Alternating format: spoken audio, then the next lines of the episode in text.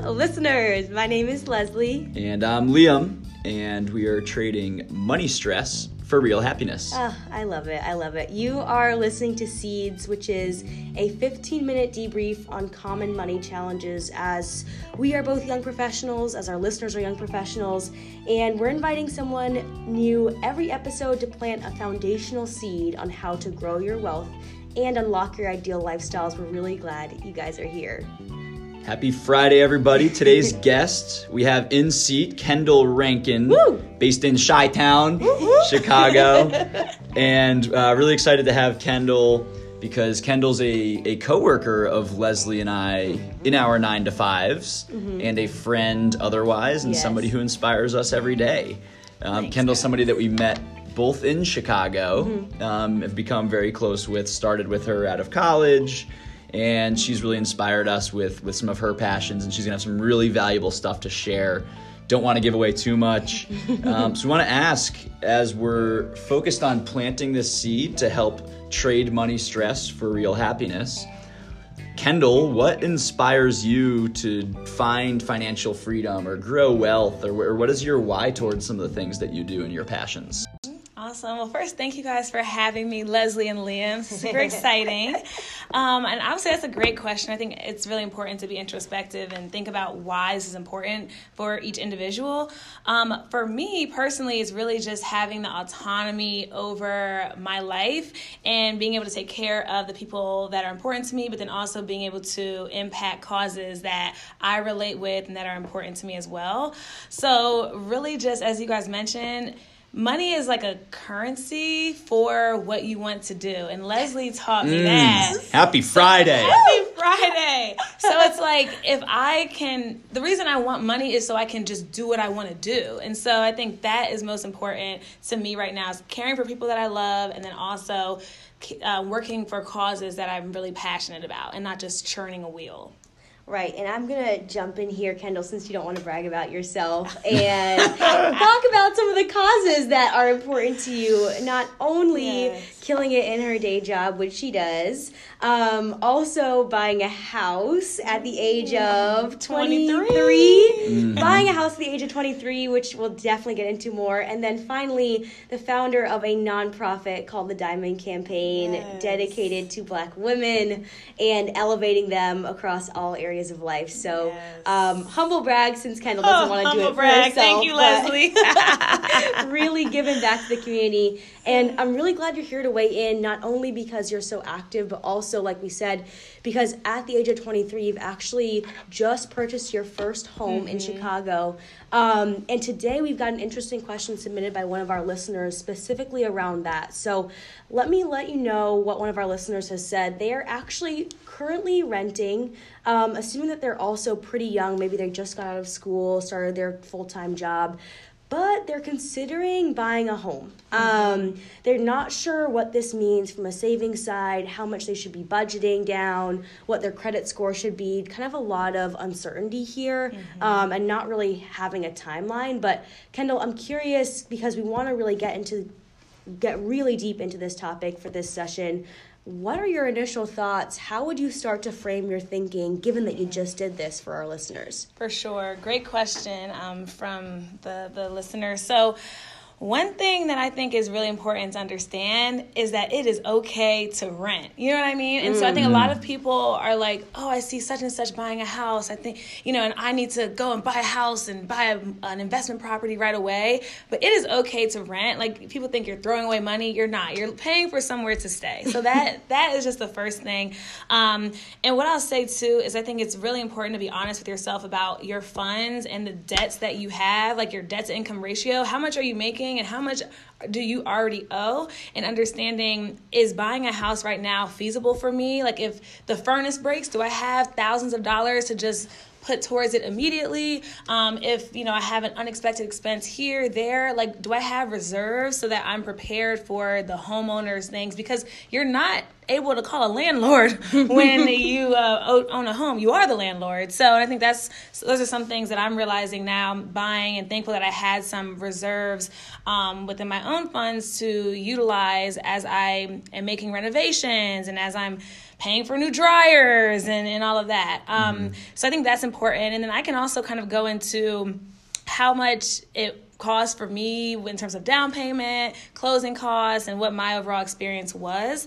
Um, so I purchased a three bedroom, two bath condo in Bronzeville, which is a neighborhood in Chicago that is being gentrified. Um, it's right south of South Loop, which is south of the Loop. um, no, it makes sense. Yeah, right. It makes sense. Close to the water, so it's good real estate. It used to be um, where they had projects, but the, the city actually knocked down the projects and um, decided that it was since it, since it was such good real estate, they wanted to reinvest in the community. Right. So mm. understanding the area that I'm looking at, I said, okay, Bronzeville is one that the city of Chicago has deemed that they want to invest in, so maybe I should too. Mm. Kendall, mm-hmm. real quick mm-hmm. before you, because I really want to hear the details about like how much you saved mm-hmm. up. Like, mm-hmm. I, I love your thought process about like where you wanted to buy. Yeah. But I thought you made such a good point about if you are renting, we're in our 20s, we're in our 30s, even if you're in your 40s, like it's okay, right. you know? So, because I feel that too. I feel like here I am, you know, paving my way, building on my portfolio, like does a home need to be part of that? Like, right. what mm-hmm. a- am I behind if I'm not doing right. that? So I'm curious, like, what were maybe one or two things that made you decide, mm-hmm. wait, renting is okay, period. Yeah.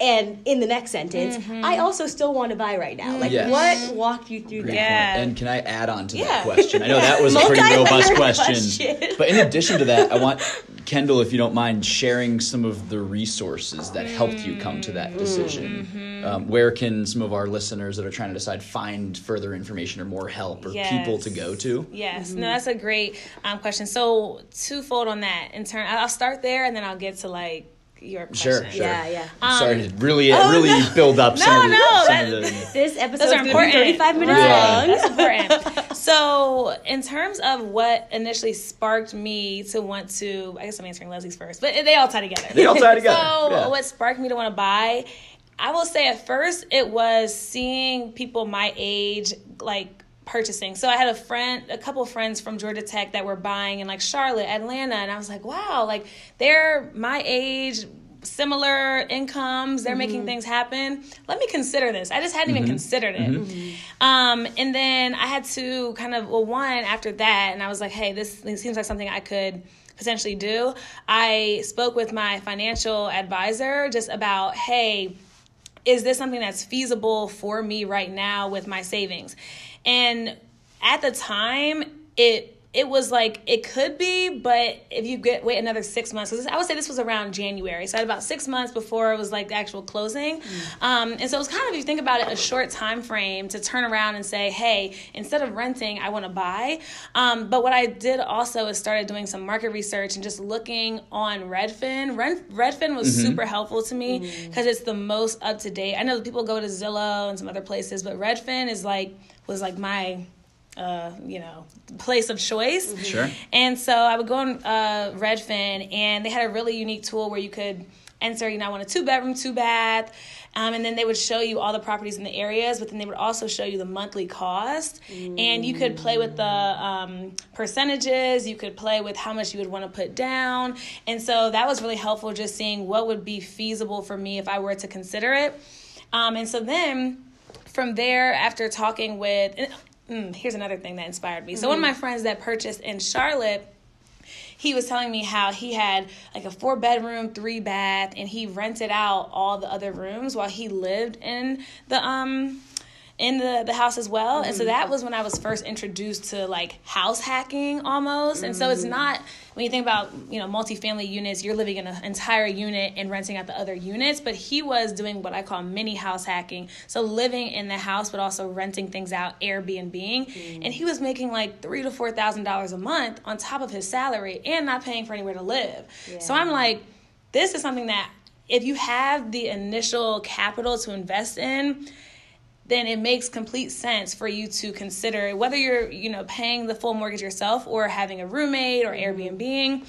It is something that's very doable, and I think it's just it's not something that people know that they can do and they don't know how to like get around it with little tips and tricks they think you need 20% down which is great because it saves you from certain costs that you might incur in your monthly um, mortgage but at the same time you can put as low as three to five percent down and be able to afford your mortgage. Mm-hmm. Um, and so One thing too, I, I like that you brought up at first was really anchoring around the abil- the idea of affordability. Like it would be great, you know, you can make some more rental income, you can have a place that is your own, start building out that portfolio, but like is it affordable for you right now and it sounds like that was something that was a really grounding factor for you when you talked to your advisor and it was like wait actually I i'm might to- close Yeah, I'm like close. i'm close Yeah. right um, Yeah. another detail you brought up i think would be very very helpful for folks that are thinking about doing this themselves is the concept of the debt to income ratio which Mm-hmm. a lot of people don't know about um, especially as we're coming out of school have student loans Mm-hmm. or at least are just first getting our feet wet and making money um, and that debt, debt to income ratio very simply put is how much monthly debt you're paying. Um, minimums on credit cards minimums on health bills minimums on student loans in comparison to your monthly income. So making sure that that is actually something that is that is attractive to lenders. And just actually full disclosure it was on google as we're cha- talking right now. 43% is the magic number apparently uh, according to consumerfinance.gov so lenders your mortgage bank is looking for a maximum of a 43% debt to income ratio. So they do not want you to be paying more than 43% of your take home income towards debt overall. Right. So if we're looking at, you know, hey, do I have loans? Do I have other bills that I'm trying to pay off? What's your current debt to income ratio? And mm-hmm. then if we add in the fact that your mortgage payment is actually a debt that you're paying mm-hmm. off, are you going to be above or below that 43%? I think that's a really, really good indicator to see is this affordable for me? And Right. not just like, well, this is the same amount as my rent, so I can afford it, you know? Mhm. and because you, you don't want to be house poor. And you know what i mean? And you want to be able to live the lifestyle that you're used to maybe some sacrifices here and there but you want to make sure that you're able to enjoy your 20s as it, as they are now but then also thinking about how you can make investments that work for you not against you. And and I think something that I've heard from some mentors and podcasts about real estate investing is you can't really time the market, but you mm-hmm. can determine when the timing is right mm-hmm. for you, and that's mm. unique to each person. Mm-hmm. So I've heard uh, a strategy that might not be the best strategy from some people of, oh, I'm going to buy a house next April. Right. It's like, what if there are not deals next April? Like, you don't like any of them You, ma- right, right, and, and I I don't mean this in a way where you shouldn't budget to hopefully have the capital to to buy a house Mm-hmm. at by a certain date, but maybe there's not that one date where you need to have a house by. I think. Right. Week to week, houses come on and off the market, and I think you can find an opportunity in any market in any city. Look at Kendall at Right. 23 buying in Chicago, not a mm-hmm. cheap place to Right. live. Mm-hmm. I think you'll find those opportunities, and you can determine when the time is right, but don't rely on timing the market. Yeah, and I think that is something mm, big good, because yeah. when, originally when I was talking about buying with some people, they were like, "You should wait for the market to crash and all of that." Well, people, some people were saying the market would crash in 2019, and look, it's 2019. The market hasn't crashed yet. Probably mm-hmm. will in 2020. I don't know, Uh, but um, I think it's just important that like whatever you choose, as you mentioned, it works for you and. I was able to get like a three bedroom, two bath for hundred and eighty eight thousand dollars, mm. and so In Chicago. in Chicago, it's possible. and it's like on a, a, a main street. It's in a, mm-hmm. a decent area that's coming up. So, and that was to me a deal. And so it's like I could have waited, but also my rent was up. So mm-hmm. it's like I, if I was gonna buy, I was gonna buy around then or the next summer. So. Mm. And I thought it was a good one, so I, I went in. I agree with you on that, Liam. Yeah. It's like when it works for you. Yeah. No, time in the market and I guess time in your life too. Mm-hmm. Yes, Sure. That's yes. important. Different for everybody. Yeah, Kendall, you were about to, before I rudely interrupted Oh, no, you, talk about the numbers behind some of what you went, Yes. what you went through.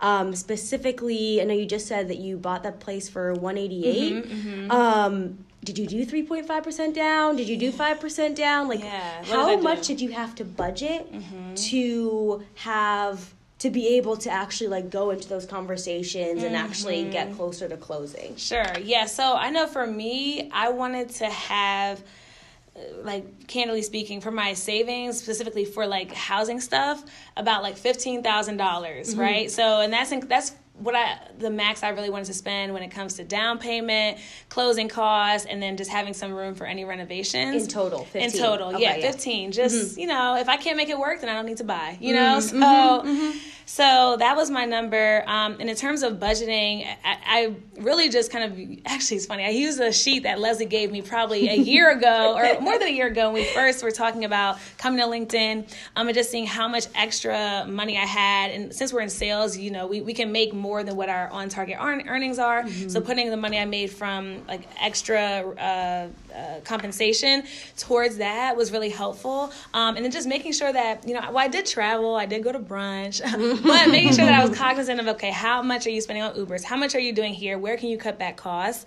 Um, so once I had that money saved up, I was like, okay, I can, I can do this. So the listing price was 195 um, I was able to negotiate to get it to be 188 plus the sellers gave me 3% seller's concession, mm-hmm. which basically means that they give me they essentially since and also since my down payment I got the 3% conventional loan, mm-hmm. essentially they covered my down payment. Mm. So it's like I didn't pay a down payment.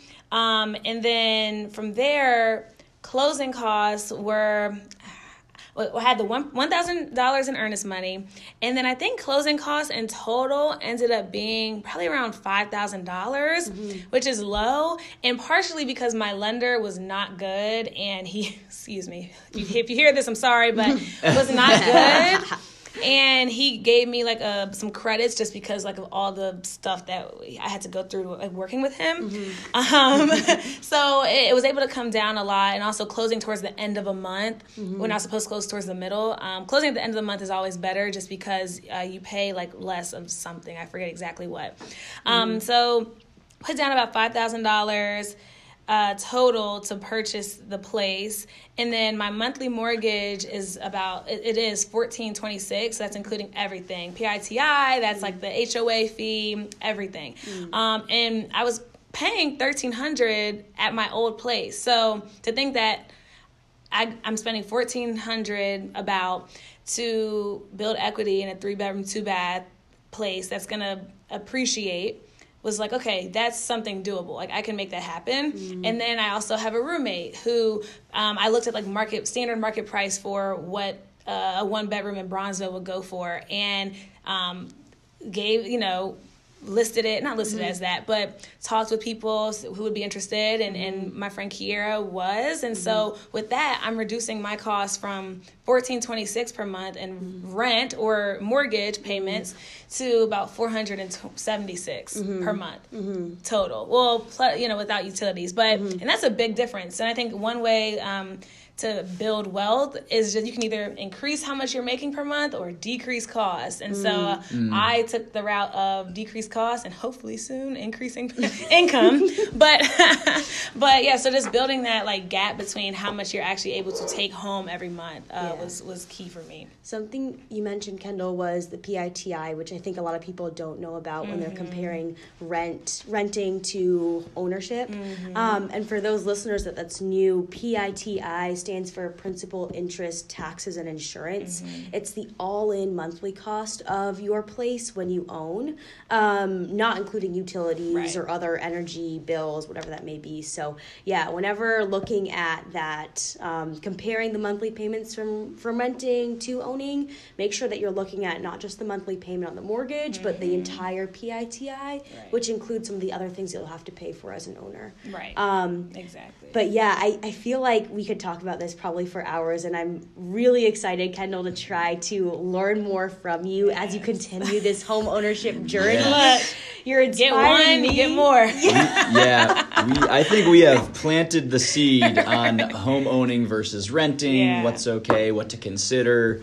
Um, I want to make sure all of our listeners know how we can take that seed that we're bestowing upon them and ourselves and help grow that into a plant and into hopefully wealth and, and financial freedom eventually and a, and a happier lifestyle. Yes. So, guys, do we have any actionable takeaways to help these seeds become plants? Hmm. Yeah. I mean, I think one is just taking a deep look at your budget. I mean, that's in anything. You take a look at your budget and think about is buying a home right now is it smart for me in my current situation? Because it's not going to be the right time for everybody.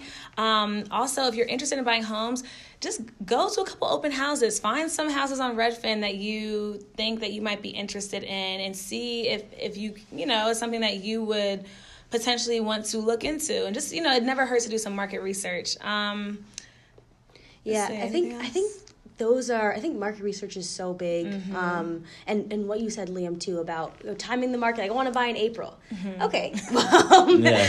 why don't we look and see what's right. out there now yeah. you know why don't we actually see if if, right. if what you'd be buying or what you'd be investing into is something you're excited mm-hmm. about um, also too on the budgeting side kendall you brought up two really good points. Um, number one being how much cash reserves you have, how mm-hmm. much you want to mm-hmm. spend on this investment, right. whether it's ten thousand or fifteen thousand or twenty thousand, and then related to that, how close are you? Yeah. Are you a couple hundred off? Are we a couple thousand off? Are we right. not even halfway there? Right. Um, that being a part of the budgeting process, and then the second part of the budgeting process being comparing that monthly rent to your debt to income ratio mm-hmm. and your mm-hmm. PITI. Um, not just you know I'm paying fifteen hundred in rent right now, so I can afford a fifteen hundred dollar mortgage payment. Because there's actually a couple other steps you there in the process. And also something too is like twenty or what was it? Maybe ten percent or five percent of your monthly income should go to like a, a reserve for if something goes wrong in your house. Mm. So you should mm. have keep that mm-hmm. in as you're working in your budget if that can, is something you can do at this time. Yeah. I also I'm sorry. no, you're good. I was just gonna say because Kendall, it was so exciting watching you move in, and then that all the stuff with the oven, oh. and man, I had a was, gas leak in my mm-hmm. oven like two days in, so I had it was just crazy. And like everything's fine now. Yeah, everything's like everything yeah. is great. The apartment is great. We we had a housewarming party a couple days ago. all is well in the universe, but seriously, that extra money is, is crucial. Absolutely. And another takeaway is know that your situation is unique. It's it's like I mentioned. Don't try to time the market, mm. but understand when it's an ideal time for yourself. Don't feel pressured by others. Yeah. Understand that there are life events that could influence things where you might want to move to in the next year. Mm-hmm. Then maybe it makes sense to continue to rent.